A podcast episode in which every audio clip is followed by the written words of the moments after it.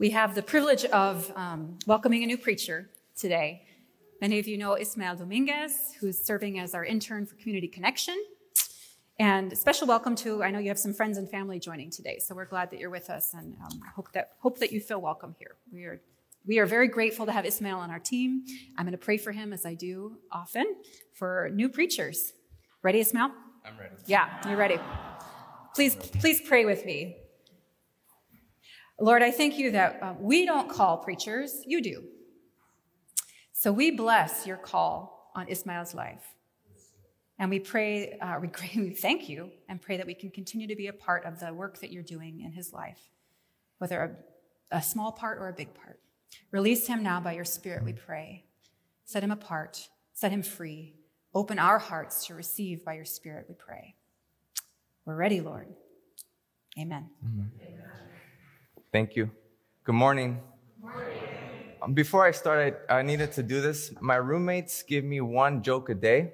So I'm going to do this now at the beginning so I can get it out of the way and then I can go ahead and preach comfortably and we can move on with our lives. So for those of you who came to hear me uh, preach from far and wide, I am sorry. My sermon is only about 10 minutes long. You mean to tell me I drove 10 minutes just to hear you? I drove far and wide to hear you speak for 10 minutes? I'm just kidding. It's okay. I'm glad you're here. Um, I just did want to uh, give a, a, special shout out to my uh, Mosaic community that's here. Thank you for being here. And also to my family and friends who are watching online. Saludos. I am from the San Francisco Bay Area in California. Even though I was born in Fremont, I grew up in the heart of the Bay, a town called Hayward. Although my childhood memories consist of apricot trees, sunny days, and mild winters, it wasn't always peaches and cream. At age nine, my parents divorced after a couple of years of domestic violence. I said I wasn't gonna cry, but I gotta let it happen if it does, so I apologize. Due to my father's mental health challenges. In addition to this, and because of those challenges, my father was incarcerated two separate times. At age 14,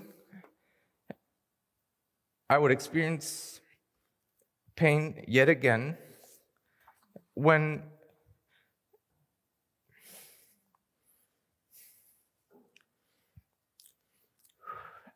okay when my younger brother my mother my younger brother and i moved from california to illinois leaving my father and really my whole life behind.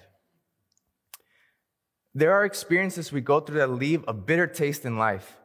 But as God's children, we are to communicate our pain to God so as not to silence that of our own or that of others because God is loving, compassionate, and faithful.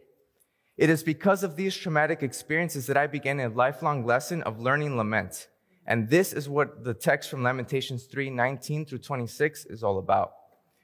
In the Old Testament, we find a small poetic book that specifically deals with the fall of the city of Jerusalem. You may remember that in Israel's history, there was a split. The northern kingdom, Israel, had already been taken captive by the Assyrians.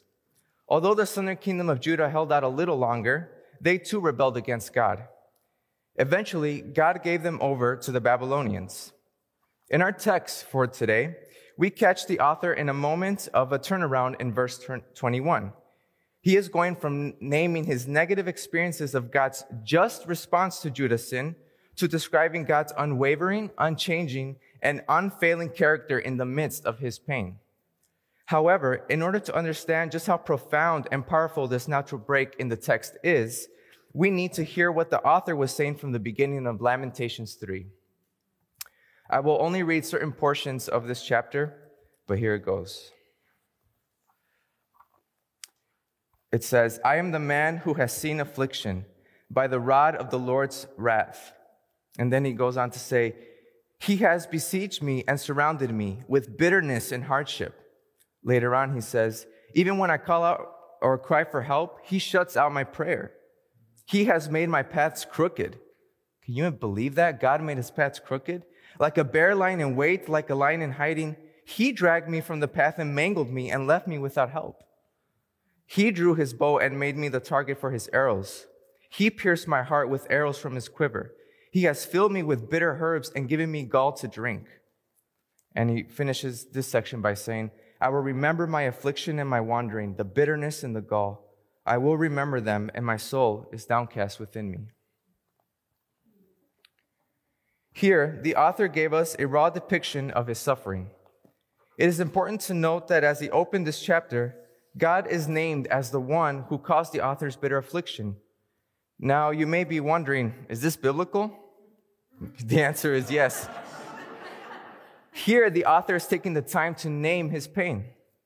Notice that the author did not curse God, nor did he disown him. Instead, the author came to God authentically, honestly sharing how he was feeling in this situation. But then again, the author's trauma was a natural consequence of blatant rebelliousness of his people against God.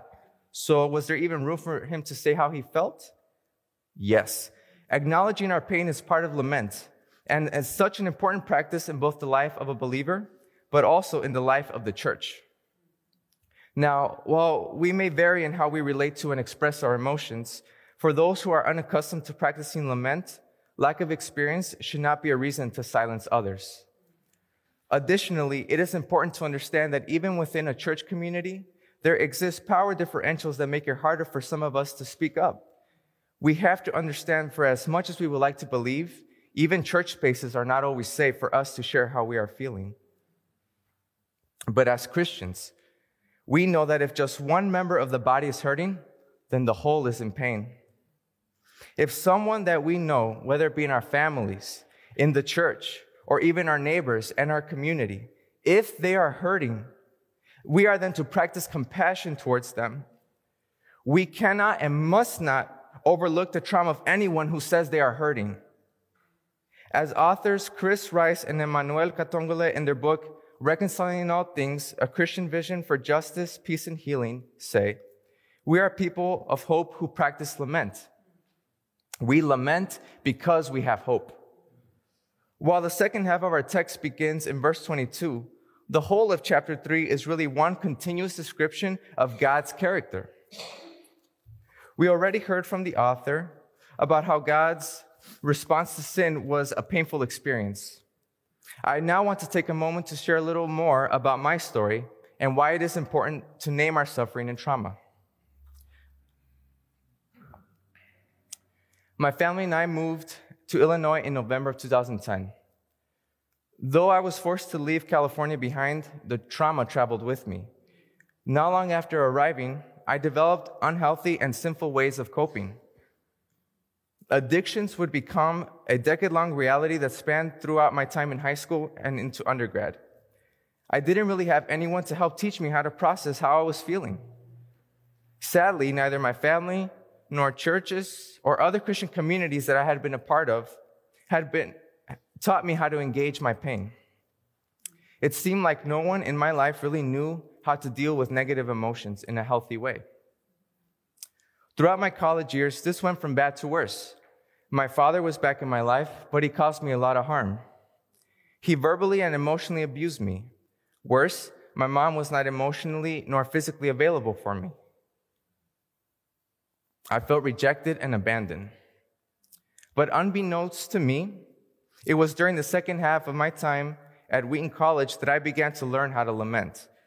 In combination with my degree program, but mainly the Holy Spirit through the book of Psalms, I began to bring my emotions before the Lord. Eventually, I graduated from Wheaton in the spring of 2019. Without missing a beat, I enrolled at Trinity Evangelical Divinity School.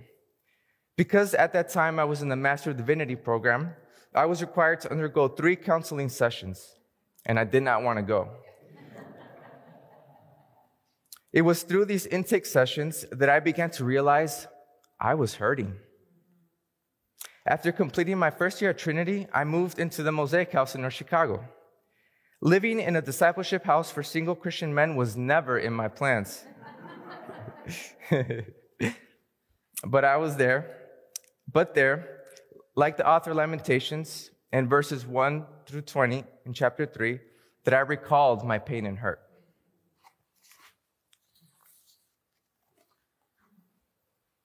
Recalling my pain and hurt was a necessary step in my healing journey.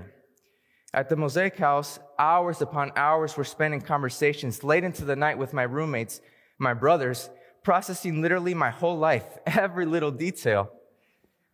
Through this experience, along with individual and group counseling, I uncovered layers of trauma that had compounded one after another. I never knew that I had a hard time being still because I did not want people to see how much shame I carried. Moreover, I learned that I had trust issues, which meant I was hiding from love. But worst of all, I had learned to silence myself. However, it was also at the Mosaic House where I joined the author of Lamentations in saying, I remember my affliction and my wandering, the bitterness and the gall. I will remember them, and my soul is downcast within me. And man, I've been depressed. Yet this I call to mind, and therefore I have hope. Because of the Lord's great love, we are not consumed, for his compassions never fail. They are new every morning. Great is your faithfulness. I say to myself, The Lord is my portion, therefore I will wait for him. The Lord is good to those whose hope is in him, to the one who seeks him. It is good to wait quietly for the salvation of the Lord. Through Lamentations, God is teaching us that he does not mess around about sin. But it also teaches us that his justice is consistent with his love, his compassion, and his faithfulness. This is why the author Lamentations had hope. We also may not be able to tell those who hurt us how they made us feel. It may not be the wisest thing for our sake, but we can definitely share it with those who care for us, especially with God. In poetic form, we find our text this morning in the middle of the book of Lamentations. Could this be a move from the author to show us that God is in the middle of our circumstances? After all, the book of Lamentations does not end on a happy note. But here we see that despite bitter trials and tribulations, we can have hope because we count on God's love for us. Every morning is a testament of God's compassion. That's a given. God's faithfulness far extends the breadth of our pain and trauma. Redeemer. Summer 2022 was not a good summer for us. As a church community, we experienced the resignation of our rector, and as a Highwood community, the painful experience of the mass shooting at the 4th of July parade in neighboring Highland Park. Odds are there are those in this room this morning who are mourning.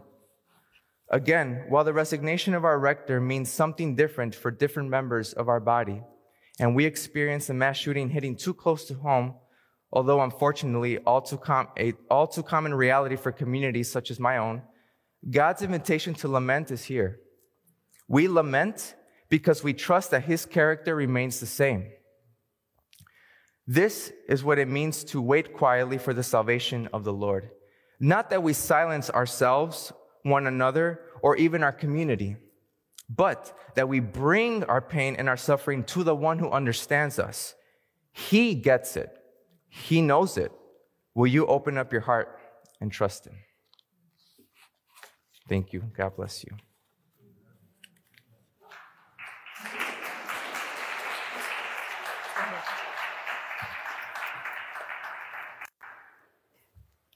Ismael, I wonder if you're uh, brave enough, since you're, I'm not, that, that was the wrong way to say that. I want to talk. Okay. Because your sermon was, was shorter than usual. I warned you. No. There's a gift. That was not a critique. Not a critique. How do we do this? Mm, thank you for asking. That's actually a good question. Um, I'm only going to speak from my experience in this process. Um, there's a couple of ways that I've learned to lament. Number one is in Christian community, finding those people that you can share your experiences with.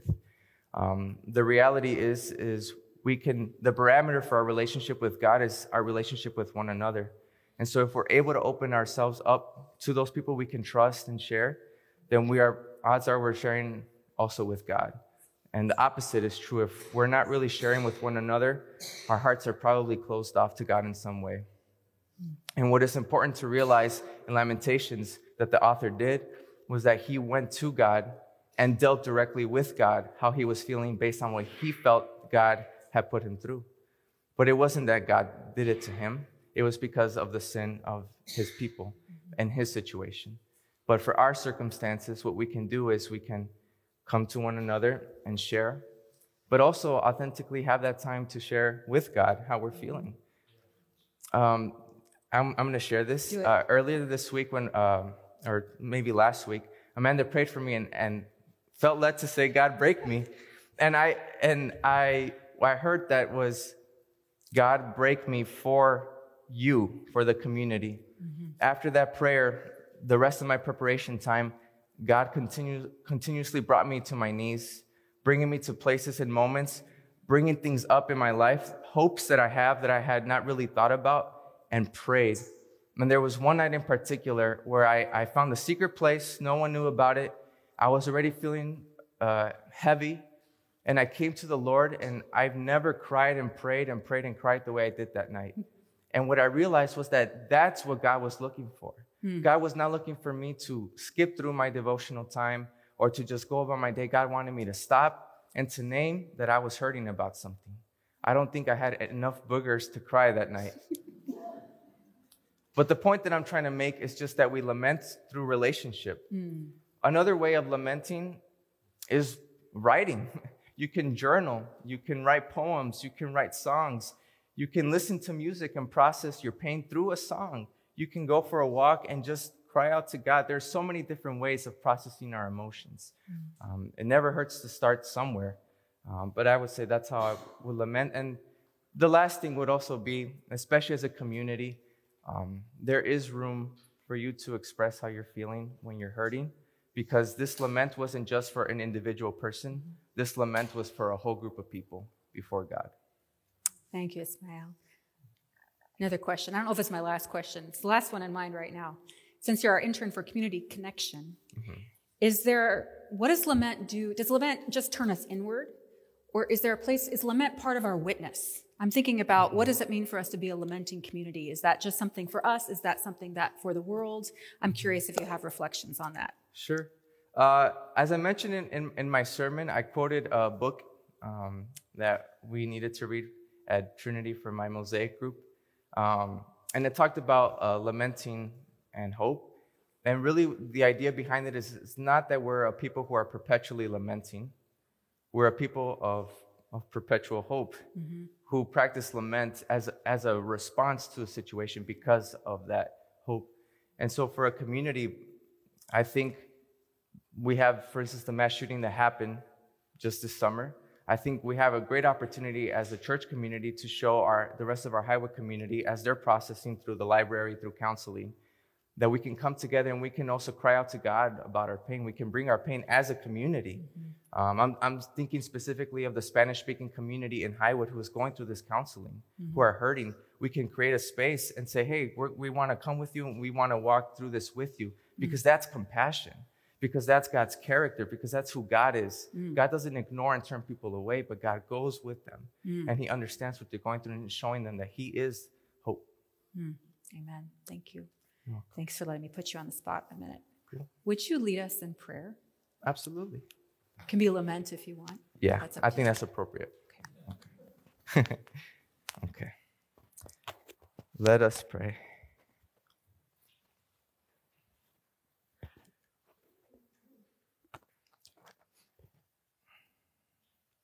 Heavenly Father, we just um, come to you, Lord.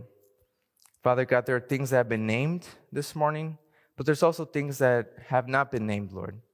And either way, you see them all, and you see our hearts and you understand. And so, Father God, as your children, as your people, here in Highwood, Father God, we come to you. Lord, our hearts are broken, Father God.